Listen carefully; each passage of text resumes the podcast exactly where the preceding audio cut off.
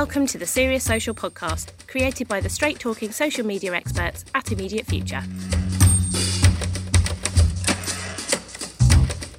Too many brands are the talk of social media for all the wrong reasons. In this week's episode, Katie Howell explores how to stop making cultural faux pas, why being tone deaf with your comms is inexcusable, and how to learn to read the feed. Hi, and welcome to Serious Social.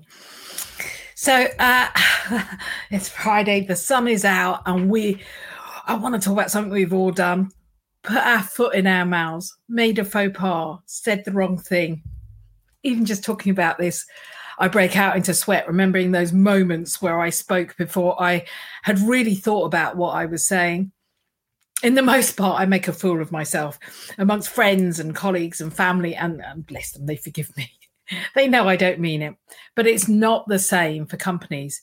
They are not so easily forgiven. A stupid move and the brand apple cart can tip over. Sure, it might not always mean the death of the company, unless, of course, you're Ratners, for those of you who are old enough to remember Ratners. Um, but the brand damage in the moment can be quite significant. If it doesn't completely implode your brand, it certainly alienates some of your audience, enough to warrant a swathe of senior apologies, possibly a few heads on the block, or at the very least, more spend and new campaigns to kind of mitigate the mess.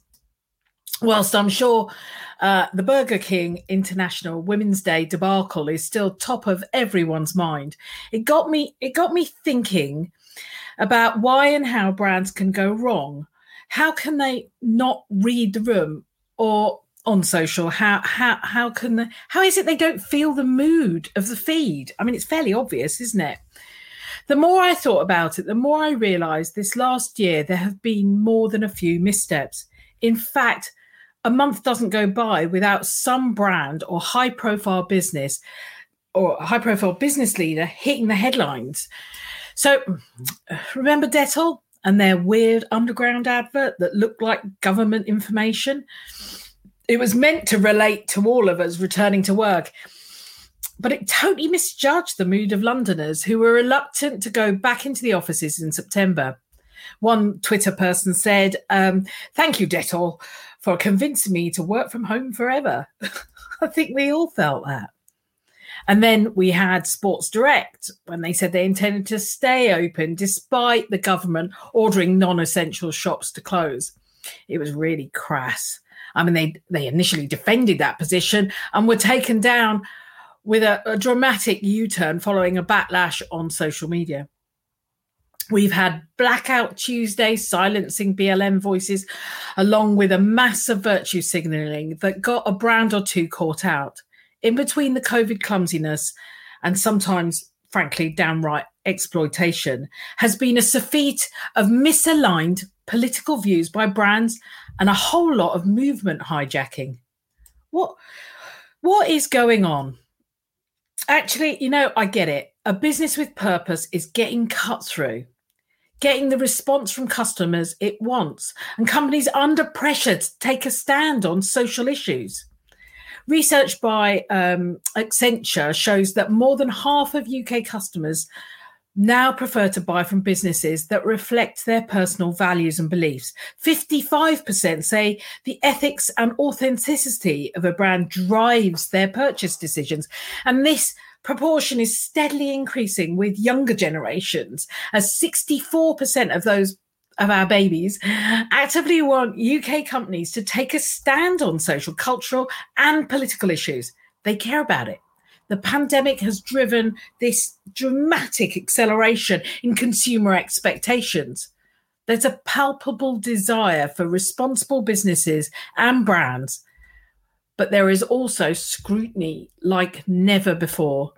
The line is this really fine one, and marketeers are just learning which side they should be on because nobody wants to purposely upset customers. How can you balance? your brand against consumer expectations. You don't want to do that on purpose. You don't want to be on the wrong side of that line, but you need to avoid being tone deaf. Here are some of my thoughts. Um, the first is probably the one we're seeing the most of right now, which is don't sacrifice values to get attention. I know um, we, we, we're in this fight with a massive volume of social content being splashed across feeds every minute. Getting attention is priority, and shock, disgust, anger, ecstasy, in fact, any extreme emotion can often do the trick. Look at the brilliant but revolting Beans and Bix tweet. All that attention, all that reach for what? Let's be honest, it's a pretty yucky combo, but it worked. It grabbed attention. The humour, the banter, the unexpected surprise of it ensured it worked. They were in keeping with the brand. They didn't game the audience, they didn't insult our intelligence. They genuinely had fun. Since then, a few brands have tried the same technique. The moment has somewhat gone. But what you can learn is that to balance your brave idea with your company values, it shouldn't feel jarring to you. And by you, I mean beyond your marketing teams. It shouldn't not feel awkward to anyone in your business. It basically should be part of your culture. So when you feel you are being controversial for the sake of attention, and that is really your secret goal, stop. Think, realign to your values. Don't court attention at any cost because it will cost you dearly. The next common mistake is thinking that hijacking issues of the day will make people like you. Taking a stand is often a way, uh, and quite a successful way, to stand out and create a brand personality. A drinks brand founder said recently if it's going to help us get attention, we'll be as bold as we can. But he also caveated it with you need that relationship between the consumer and you as a brand to be true. Because if you're a brand with a with a history of blatant disregard for an issue, which suddenly gives way to support, people get suspicious. Even more so when the company's kind of newfound stance aligns with this weird shift in in sudden shift in, in public opinion. Yes, stepping into politics and being part of movements is important and can bring great rewards, especially in loyalty, but not if it doesn't represent an organisational change. We've had greenwashing and all sorts of virtue signaling. Audiences are cynical. Some of the biggest brands in the world have found themselves with egg on their face. Think Unilever and their skin lighteners coming to the fore around their BLM support. And the result, of course, is that on social, consumers will shout their views from the top of TikTok. Okay, so this all seems very straightforward so far. I mean, frankly, in my view, it's fairly commonsensical. Um, stay true to your values. Don't chase attention at any cost. Don't jump on bandwagons. Think about the rationale behind it and think before you speak. But there's also some pragmatic ways in which to make sure you don't trip over changes that have an additional bonus of making your company better at marketing. Right, firstly, it is diversity that is your superpower. The biggest faux pas come from teams that are so homogenous they become an echo chamber. Everyone's perspective is the same. It's hard to look at it from another point of view, but it but having diversity will give you that depth and insight. With a need for diversity across gender, race, age, etc., there is also a need for an open culture. You need to foster an environment where every voice counts, but also one where the idea doesn't get washed and rinsed so that it's just so vanilla nobody recognizes it.